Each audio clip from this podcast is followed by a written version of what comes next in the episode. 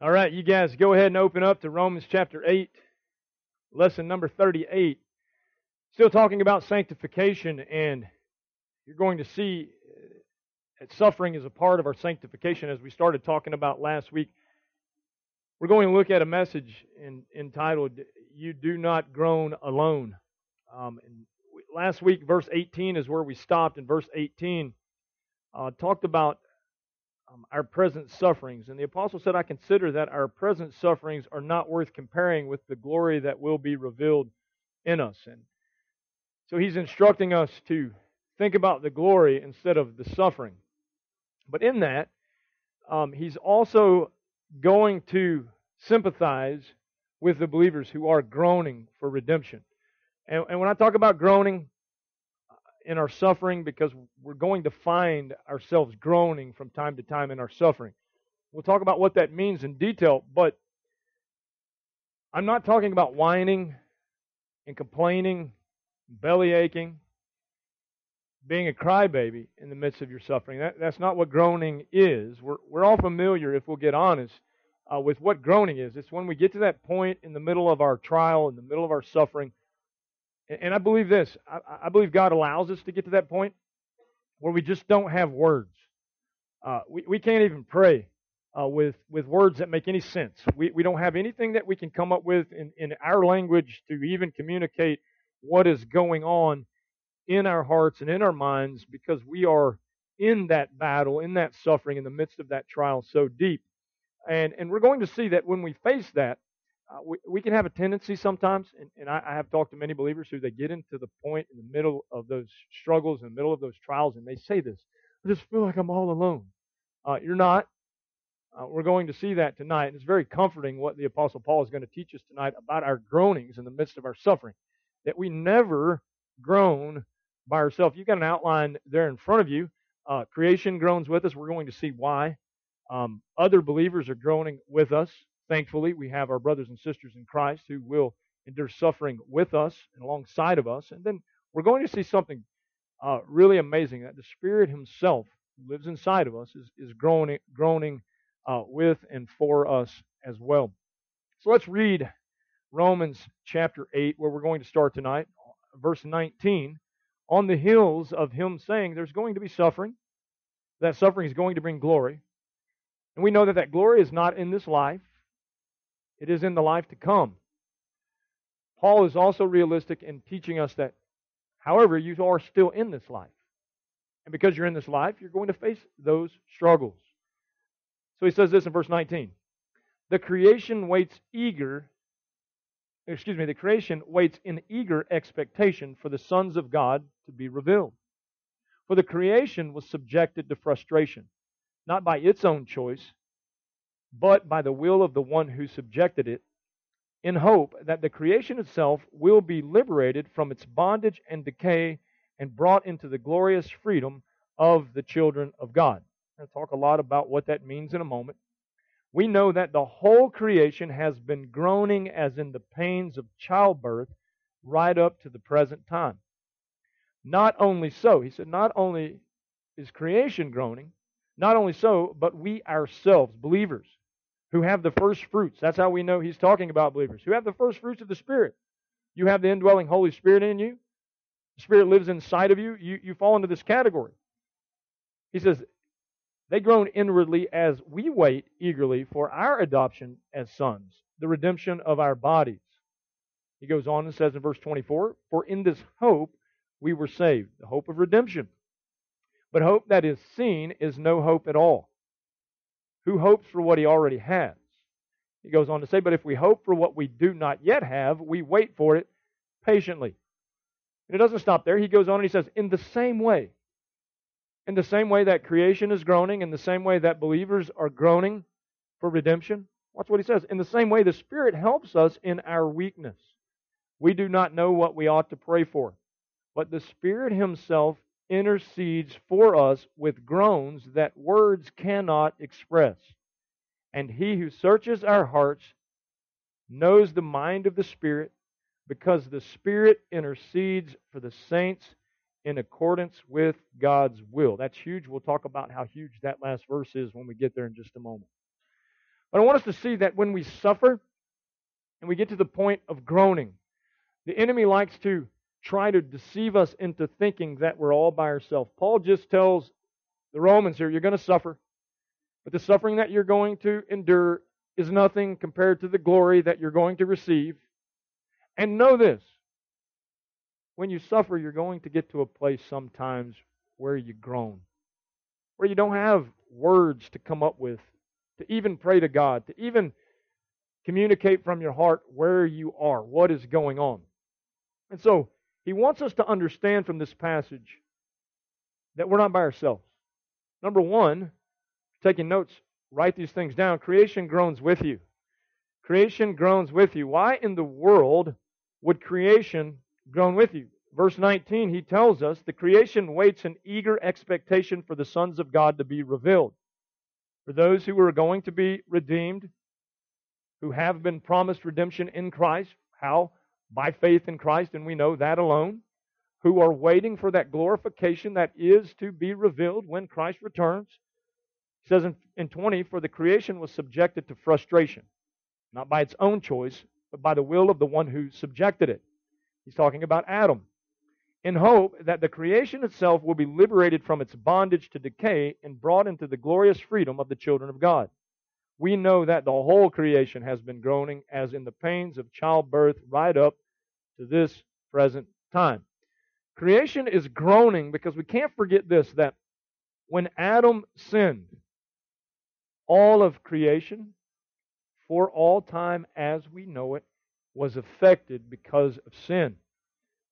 However, we know also that Scripture promises a future redemption for all of creation. In fact, Second Peter, we, we see this. It says in Second Peter chapter 3, verse 10, But the day of the Lord will come like a thief. And on that day, watch what it says happens.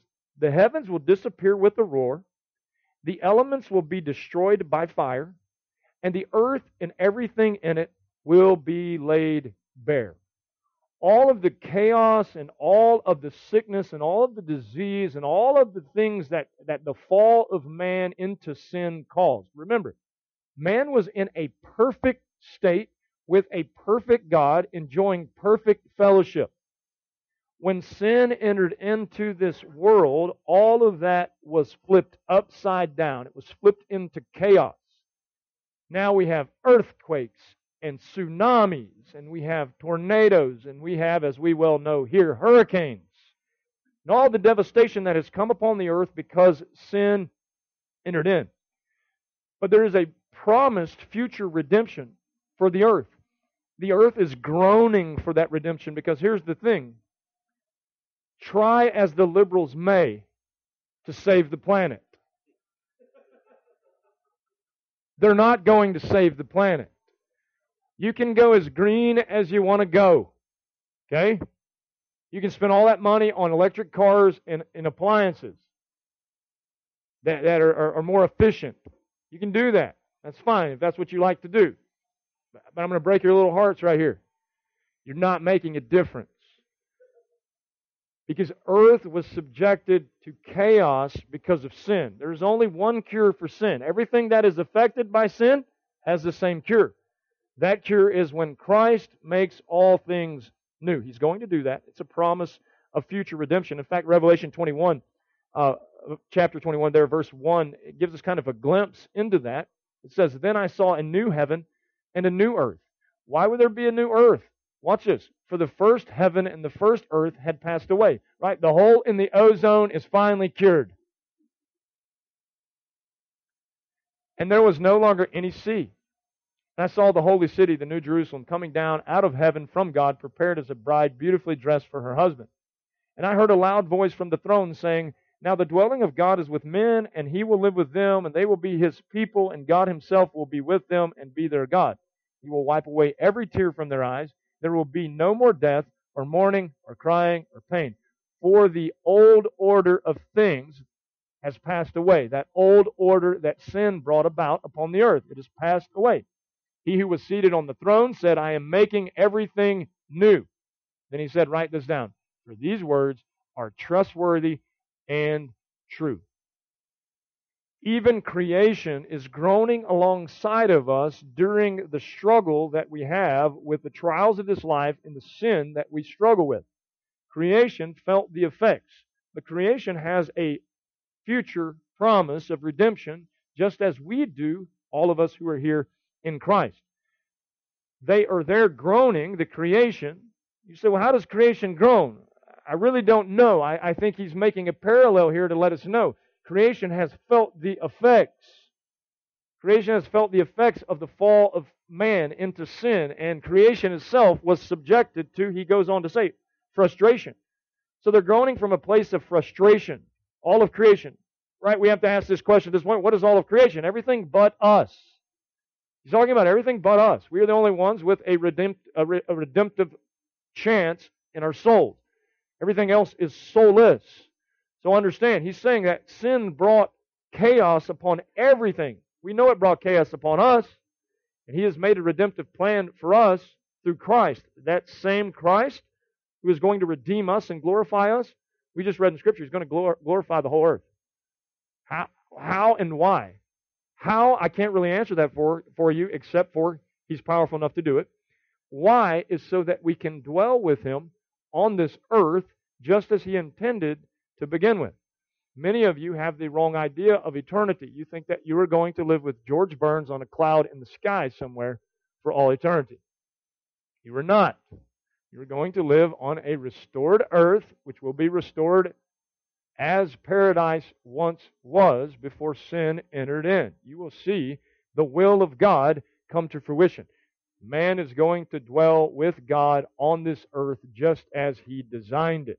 So, Heaven will come down, earth will be paradise. Everybody understand that?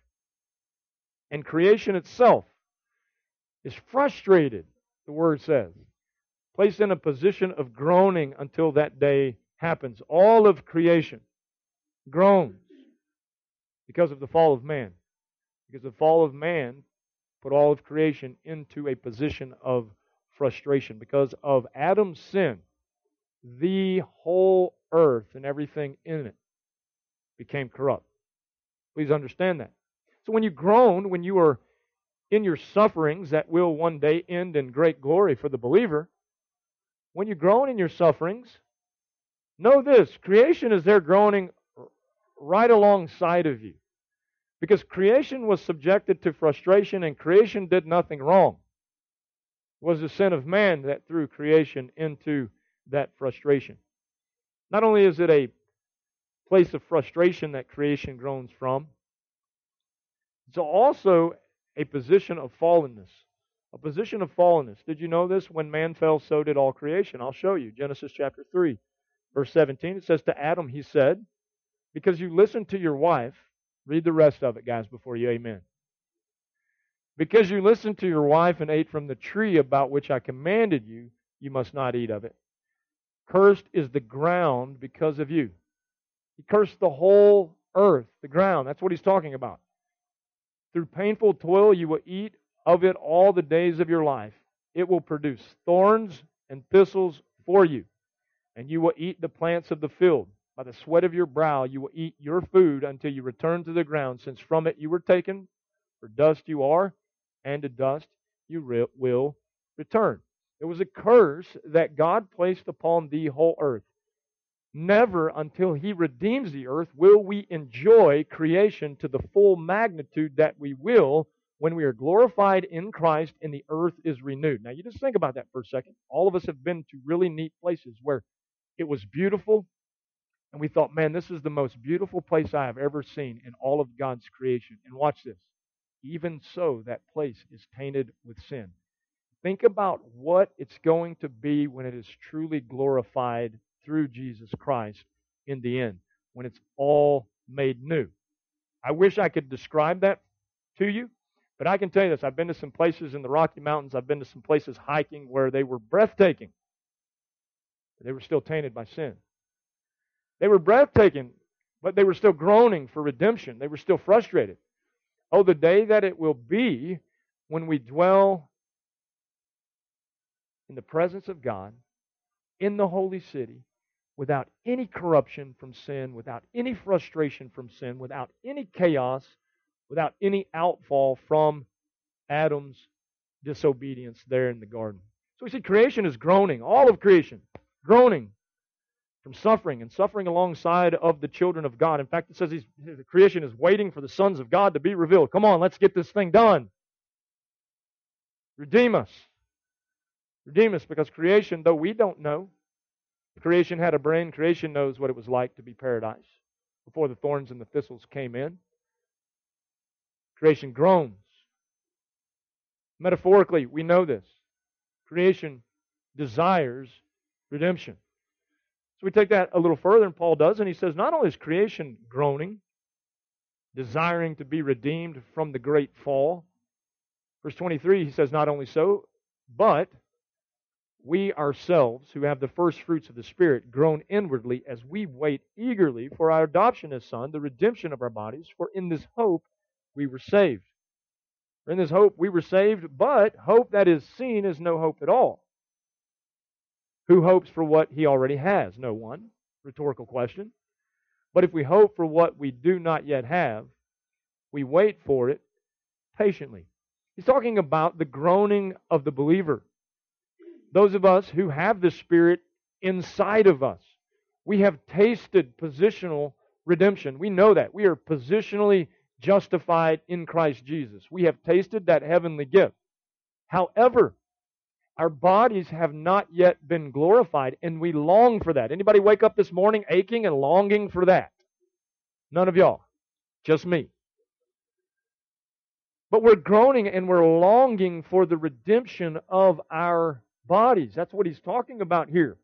He's saying, listen, believer, when you're suffering in this life, be that persecution, be that the trials, be that the struggles of, of life in general, know this. You're not struggling alone. All of creation the birds of the air, the fish of the sea, the mountains, the oceans, everything that you see around you, groaning alongside of you. The believer groaning. True believer has an inward groan that is constantly happening, don't we? The groaning for home. How many of you remember the first time you ever went away from home and you got homesick? And you just lay there in bed at night. You didn't want your friends to know that you were scared, but you really wanted to go home. And you couldn't say anything because words just wouldn't do. You were homesick. The thing is, what Paul's talking about, we're groaning as believers because we're homesick. We're eager, eagerly awaiting the fulfillment of the redemption that we have been promised in Christ. First John, John says it like this in chapter 3. He says, How great is the love of the Father, or great is the love the Father has lavished on us, verse 1 there of chapter 3, that we should be called children of God. And that is what we are. The reason the world does not know us is that it did not know Him. Dear friends, now we are children of God, and what we will be has not yet been made known. People ask me all the time, what is it going to be like when we're glorified? Has not been yet made known. I can't tell you. I know this, we're going to be in a perfect state in the presence of God. Do I have a clue what that looks like? No. He goes on, but we know that when he appears, of course, referencing Christ, we shall be like him. That's the extent. I'm going to be like Jesus somehow. Well, how's Jesus? Perfect. Absolutely, positively. For we shall see him as he is. Everyone who has this hope in him purifies himself just as he is pure.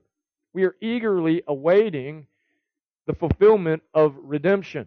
We know we have been promised this. We learned just a couple of lessons ago that the Holy Spirit has indwelt us as a promise, guaranteeing us what? The inheritance that awaits us.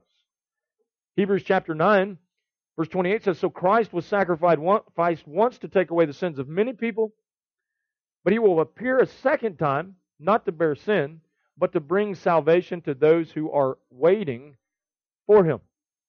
So we know this. We've learned this. We, we are saved. We're being saved. We are saved. Justification. We're being saved. Sanctification. And we will be saved, which is glorification. Paul's giving us a taste here in, in these latter parts of his lessons on sanctification, he's giving us just a little taste of glorification here and what it may be like. Philippians chapter 3, verse 20.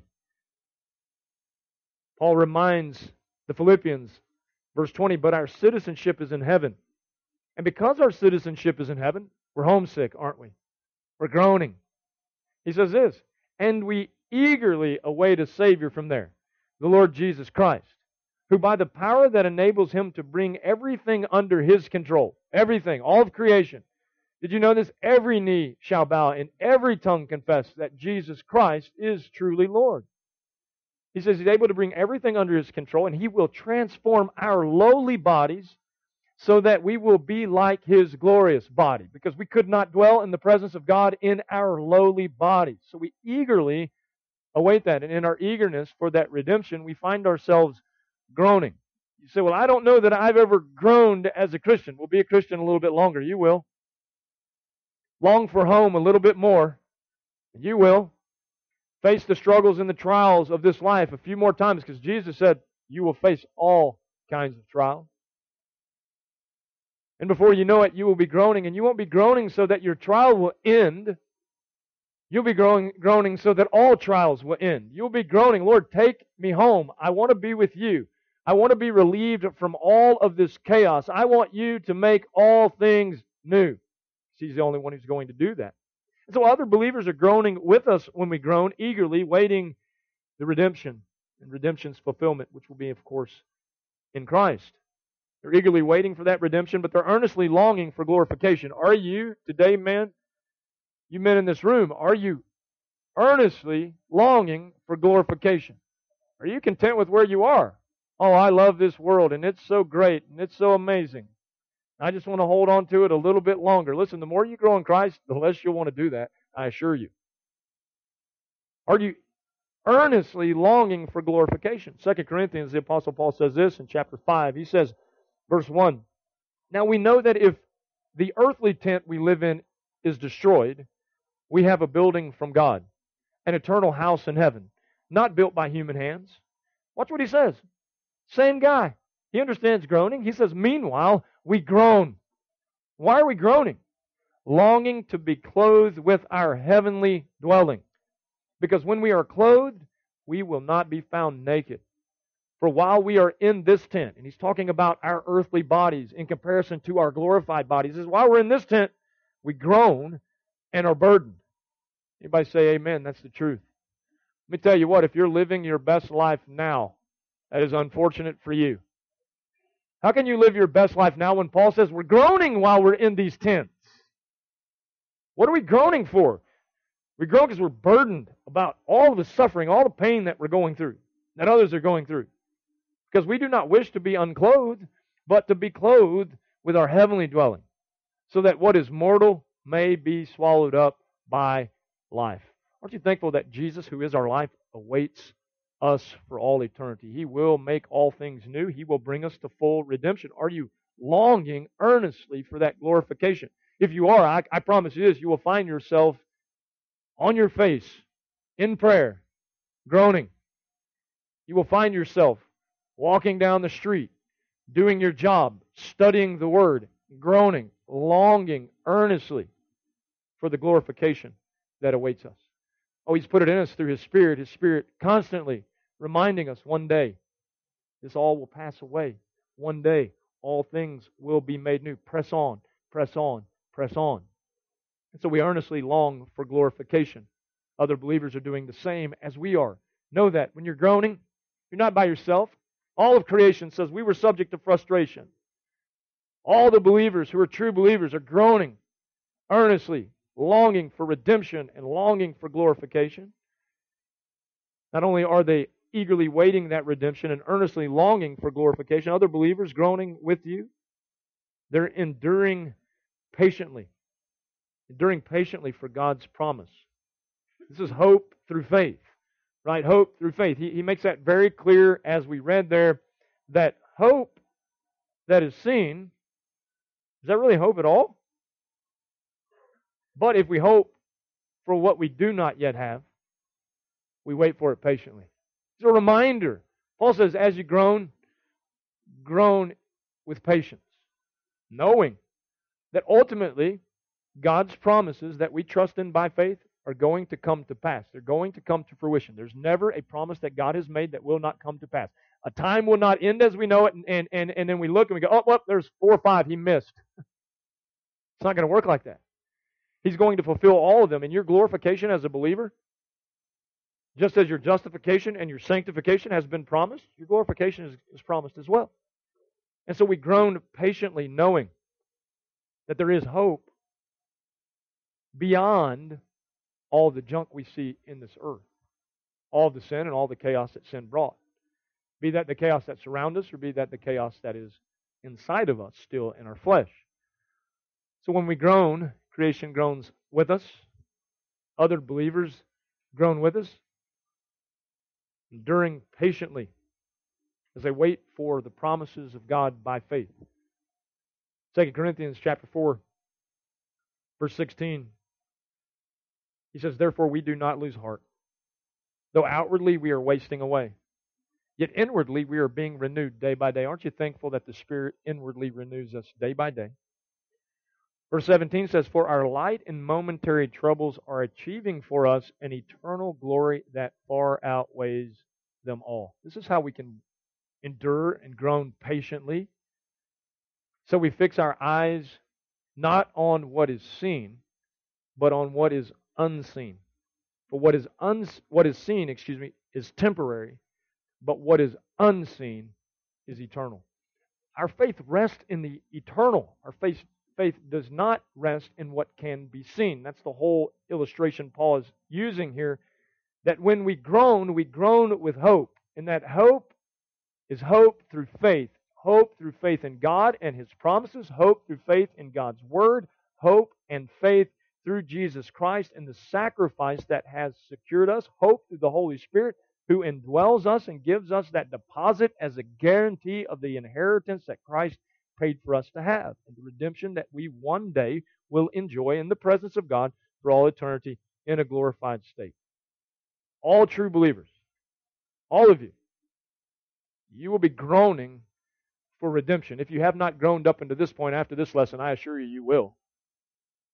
I assure you, you will. You'll say, man, that's what it's all about. It's about the kingdom that is to come, the kingdom of God that He institutes upon this earth. It's about the eternal throne of David that Christ shall set, sit upon. It is about his rule and his reign. It is about being in his presence for all eternity. That's what this is all about.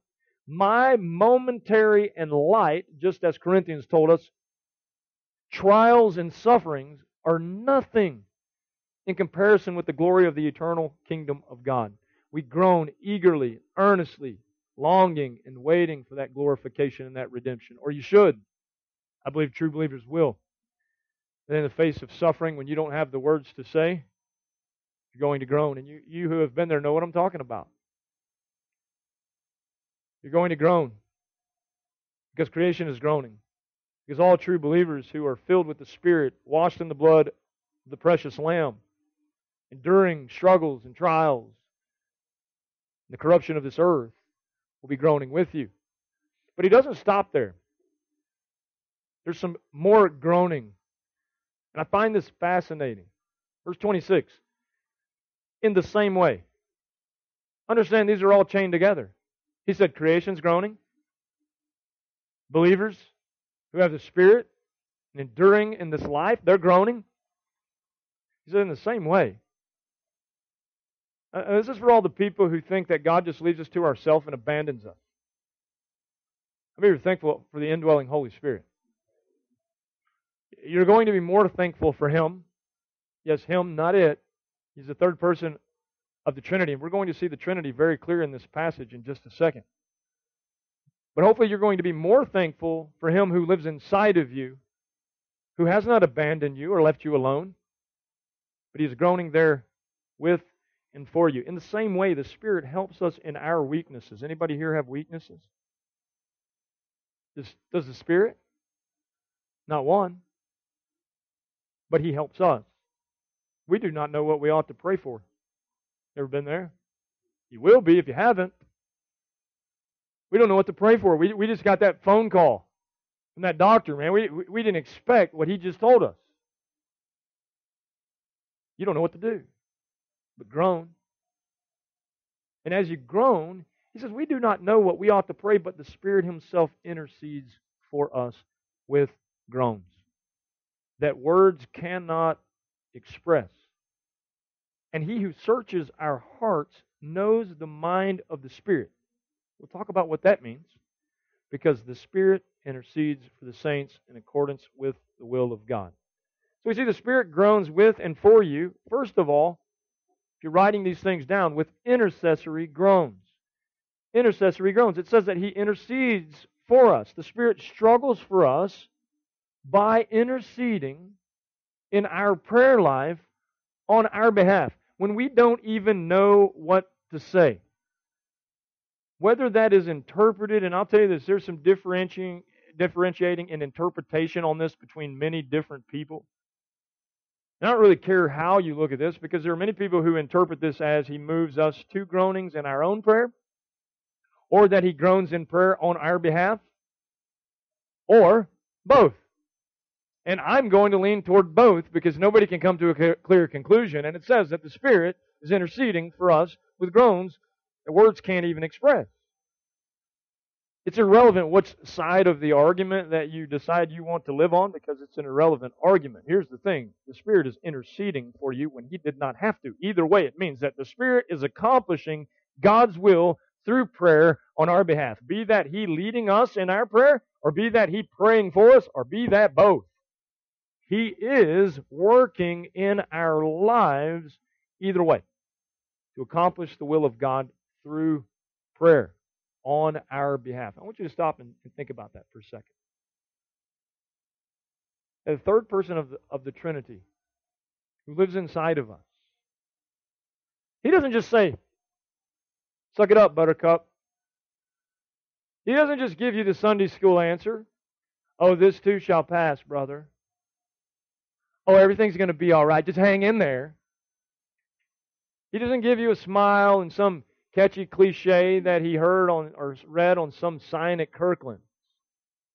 No, the Spirit groans with us. He has that much compassion for us. He knows exactly where we are, He knows exactly what we are going through. And He has compassion on us to the point that He intercedes for us in groanings which cannot be understood. Charles Spurgeon said it like this, and I know I quote Spurgeon quite often, and if you don't read Spurgeon, you should. But he says this groanings which cannot be uttered are often prayers that cannot be refused.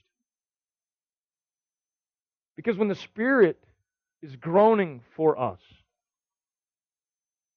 He is interceding, knowing full well the will of God.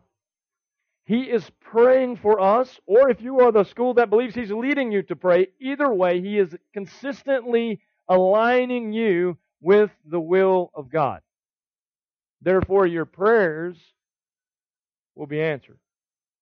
Even though you don't even know how to pray, that's when your prayers can be the most powerful. When you don't have the words. Groanings which cannot be uttered often are often prayers that cannot be refused. The Spirit intercedes with such groanings. Why? Due to our weaknesses. He tells us that. We need Him. Why? Because we're weak. Go ahead and say it. All you strong men here who are testosterone filled, especially your young ones, as strong as you are, you're weak. We're weak and we need His strength when our mind is far too troubled to comprehend even what we're facing. 2 Corinthians chapter 12 the apostle says this, verse 8 Three times I pleaded with the Lord to take it away from me, talking about the thorn in his flesh. But he said to me, How do you think he said it to him? To the Spirit. He said to me, My grace is sufficient for you, for my power is made perfect in what? Weakness. Like, you don't even have words to say at that point in time. Right? All of us guys who are just pull your bootstrap up, guys, let's fix this and let's move on. Doesn't always work like that, does it? No, it doesn't. We find ourselves in a position where we don't have the words. We're weak. Therefore, I will boast all the more gladly, he says, about my weaknesses, so that Christ's power may rest on me. That is why, for Christ's sake, I delight in weaknesses. Whoa, Paul has a different attitude than we do as males in America today, right? He says, I delight in weaknesses. He's actually talking about his own weaknesses and insults and hardships and persecutions and difficulties. You notice he said, I delight. He didn't say I whine about, I complain about. I delight in these things. Why? Watch what he says at the end. but when I am weak, then I am strong. You see the paradox there? When we're groaning and we don't even have words to say and we're face down before the Lord, we have nothing to offer Him. We have no suggestions. Have you ever come to God and you suggested Him what do you think He ought to do? It doesn't always work out, does it? Notice when we don't have answers, we don't even have questions, we don't even have words. So that's when you're strongest. Why? Because the Spirit is interceding for us, just as He has taught us here in Romans. That the Spirit is groaning with and for you in intercession, due to your weaknesses, due to your inabilities. Any of you here got it all figured out? Huh? When you don't have the right thoughts, when you don't have the right words, when you don't have the right direction, when you can't even conjure it up. Here's the confidence that we have in the Holy Spirit who indwells us. He is groaning alongside of us, aligning us with the will of God. That's sanctification. That's why He deserves the credit for sanctification just as much as He does the credit for justification. Through our suffering, He's aligning us and interceding with, with the will of God for us and molding us and making us vessels of obedience for the glory of God.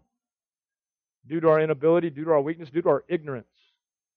Our ignorance. You don't understand when you go through something fully while you're going through that. How many times do I get that question? But, but why does this happen to me? I'm just as ignorant as you are about it. I can tell you this that it happened to you because of sin. And I know you're groaning right now. But so is all creation who was subjected to the frustration of sin. And so is every other believer. Stop acting like you're the only one who's suffering. But know this here's the confidence that we have. When we are suffering, we are groaning. The Spirit is groaning in intercession with and for us due to our ignorance when we don't have it figured out. Are you kind of getting this, guys? The best place to live your life is in weakness and in, in the fact that you don't have anything figured out. That's called humility. That's real humility. Not the person who brags about how humble they are, right, on their social media. God has really been working with me. I am so much more humble than I used to be. You think? You just posted on Facebook that you're humble. You're not humble. You want people to think that you're humble. You know when we're humble? When we don't have the words to say. We don't have anyone to depend on except for God Himself, knowing full well that the Spirit is interceding on our behalf. It's due to our ignorance that we need His intercession. It's also due to our insufficiencies. We're frozen by our insufficiencies. We have limited ability to do anything. Right? And doesn't the enemy like you to think that you're all by yourself when you're frozen in your inability? I don't know what to do. Yeah, you do. You can never use that excuse again. Get on your face, and if you don't have words, groan and know this that creation and all other believers who've ever gone through anything, and the Spirit of God Himself who lives inside of you is groaning with and for you right there. Rest in Him in your weakness. He's interceding for you due to your weaknesses, your inabilities, your ignorance, your insufficiency. And then it says this, and it's very important that we note what he says about these groans so that we don't get bad theology. Because I've heard some bad theologians take this passage of Scripture. Many charismatics and many Pentecostals teach from this text that the context of this is tongues, and those groans must be tongues. Uh, the context of this is suffering toward glory. It has nothing to do with tongues. Tongues has not even been mentioned. Tongues, tongues is not mentioned anywhere at all in the epistle to Romans. He wouldn't just throw it in there for you. It's not talking about that at all. Prove to you that it's not talking about speaking in tongues, and that in fact it has nothing to do with speaking in tongues, and that if anybody teaches that it's speaking in tongues, they're taking Scripture out of context, they're in error, and they could be promoting heresy if they're not careful. Not talking about tongues. Why? It's not talking about tongues because we see that these are incomprehensible groans. They're intercessory groans, but they're incomprehensible, not with intelligible words. Ultimately, when we look at tongues in any fashion in Scripture, we can go to Pentecost and we see this when people spoke in tongues. And just to help you out with your theology here, uh, the word tongues is a word called glossolalia, and it means languages. So before you start giving every t- everything that you see labeled tongues, some idea that some Pentecostal charismatic gave you, just remember, start with the real definition languages. And so we see at Pentecost that people spoke in all sorts of languages and everybody heard it in their own native tongue. Okay? Now, was that intelligible? Yeah, they heard it in their own native language. Can't be talking about tongues when it's talking about the utterance that the Spirit's making here in the groanings, can it? Because it says these are not intelligible. You can't understand them. There are groans that words can't even describe. That you are groaning with, that creation is groaning with, and that the Spirit is groaning with. So at Pentecost, everyone understood in their own language. So it can't be talking about this. We know that the prophetic tongue that we see there in Corinth, we know this that there had to be an interpreter. Why did there have to be an interpreter? So that everybody could understand it. So that it wasn't something that they didn't understand. So that it was something that was clear. Here's the thing what he's talking about when he's talking about these groans, we can go back and we can read it in case you missed it. It says, In the same way the Spirit helps in our weaknesses, we do not know what we ought to pray, uh, pray for, but the Spirit Himself intercedes for us with groans that words cannot express. That statement right there proves to me that it's not talking to tongues, and anybody who tries talking about tongues, and that anybody who tries to insert tongues in this is just looking for some outside scripture to try to prove some point that they want to make. How many of you have been around any charismatics or Pentecostals who tried to say that this was talking about tongues? How many of you would agree now that that can't be what it's talking about because these words can't even be described with words we would ever understand? Because you know why? That's what it just said. Isn't it funny how the scripture really says what it says, and if we read it for how it says, we don't get confused with all the other stuff. So, what is the Spirit doing while He's groaning? I don't know. I can't understand it. Even if I could hear it, I couldn't understand it. It wouldn't make sense to me. Why? Because He says it wouldn't. So, to try to describe it into something that I can actually make it make sense, I don't know. I know this that He's groaning with intercession and He's groaning with, with, with, with compassion for those of us who are believers, who are going through whatever it is that we are going through that is causing us to groan, He is groaning with us. Just as our Father hurts with us when we're children, when we skin our knee, and He picks us up and He puts His arm around us, and everything's going to be all right. And He's going to probably get some, some peroxide or whatever, merthiolate. That's what we used to use, right? Yeah, dirt. That, that sometimes works. That's why He walks with a limp. But the thing is, they would doctor us and they would nurse us back. They'd put you on your bike and everything would be all right. We would, we would get back after it again, right? Because he had compassion. Right? Have you ever grown with someone else? Huh? Right? You've grown watching the NFL, I assure you. Somebody takes a hit and you go, mmm. Right? You didn't, you didn't have any words to describe what you just felt for that person. Same thing that the Spirit does for us in spiritual sense. There are no words to describe the level of compassion and intercession that He gives for us when we are suffering. So note that we can't take this, as many people do, and apply it to something that doesn't belong. He's talking about the Spirit joining in with creation and with other believers as we groan for redemption, the redemption that will be revealed in Christ. So these groans, totally incomprehensible, as we know, many of the things of God are totally incomprehensible to our mind right now. Isn't that true? Who can know his mind? His knowledge is too much. So we see that these groans are intercessory from the Spirit, incomprehensible. Insert quick theological discussion so that you don't fall into the trap of the charismatics and the Pentecostals and teaching an error there. Then we see these are identical groans. I want to talk about this a lot. Identical groans. What does that mean? It means this. These groans are identical in agreement within the Trinity. The Trinity agrees in identical, identical groans for all who are believers. 2 Corinthians chapter 1, and I'll clear this up and make it make sense for you. It says this in verse 3 Praise be to the God and Father of our Lord Jesus Christ, the Father of compassion and the God of all comfort who comforts us in our, in our troubles, so that we can comfort those in any trouble with the comfort we ourselves have received from God. For just as the sufferings of Christ flow over into our lives, so also through Christ our comfort overflows. If we are distressed, it is for your comfort and salvation. If we are comforted, it is for your comfort, which produces in you patience, patient endurance of the same sufferings we suffer. And our hope for you is firm, because we know that just as you share in our sufferings, so also you shall share in our comfort. He's saying this that all of us as Christians suffer. And our suffering comes with comfort. And our comfort comes from God. Many ways. One of the ways in particular is the way that we're talking about tonight that a triune God is groaning. I'm going to show you the Trinity in this before we dismiss. Is groaning in agreement with our suffering. While we are suffering, in agreement with the Spirit. They're identical groans. We see that there is a divine agreement. Go back and read the last verse there, verse 27. And he who searches our hearts. Who is that? One would say God. One would say the Spirit.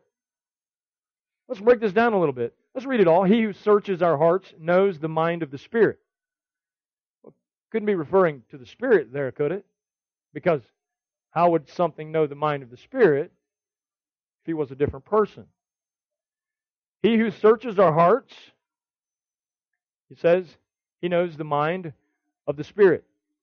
That means this they're in agreement, they're in one accord because the Spirit intercedes for the saints in accordance with God's will. So, who is the He? Which is pretty interesting. We can find that out very quickly. That it is, of course, Jesus. There in Revelation, I believe it's chapter 2. Turn over there.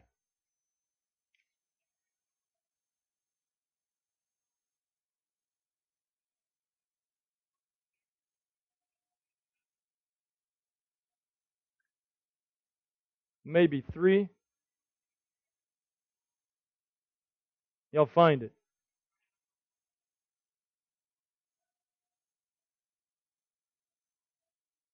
It's going to talk about he who searches the hearts. It's in one of the seven churches.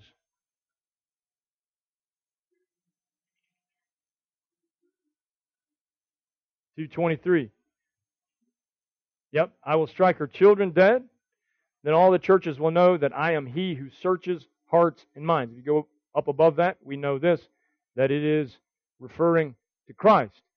So, we see there in Revelation 2.23, I thought it was in 2, but I couldn't remember exactly which verse, but I didn't want to leave you here without knowing that.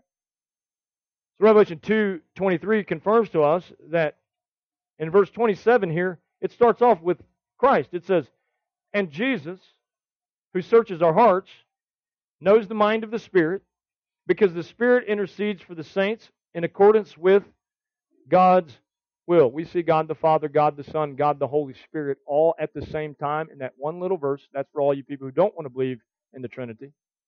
All in that one verse, agreeing with the will of God.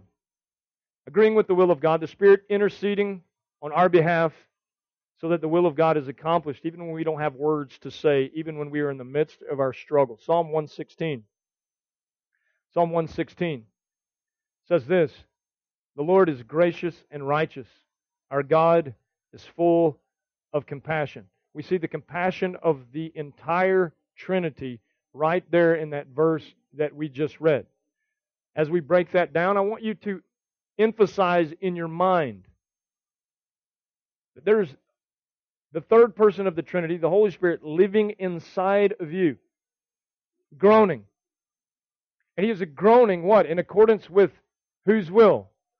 Yeah, the will of the Father. And Christ is in agreement because that brings us great comfort. Why? He's our heavenly intercessor, right? Isn't he our mediator before the Father at the right hand of the throne forever interceding for us? So we see there, and I get excited about things like this. You might not. I get excited about things like this to know that a triune God, who I can't even fully comprehend with my pea brain,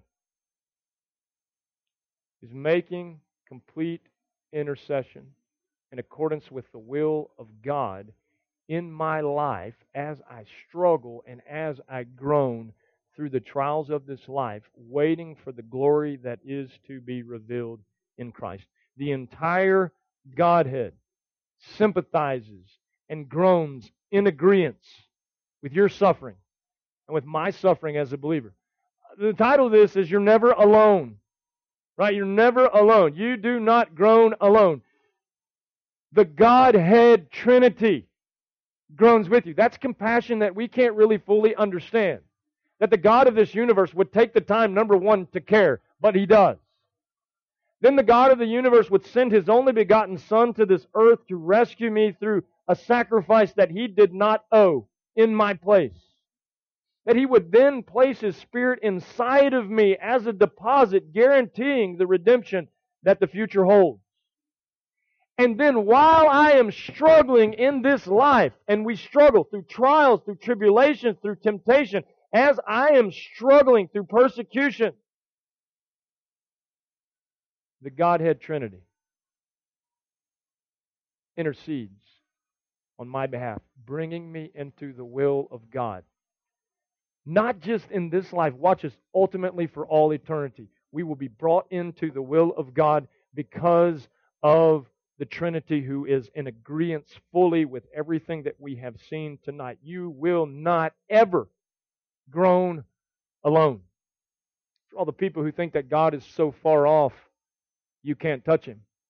Let me tell you this He's so close that he lives inside of you.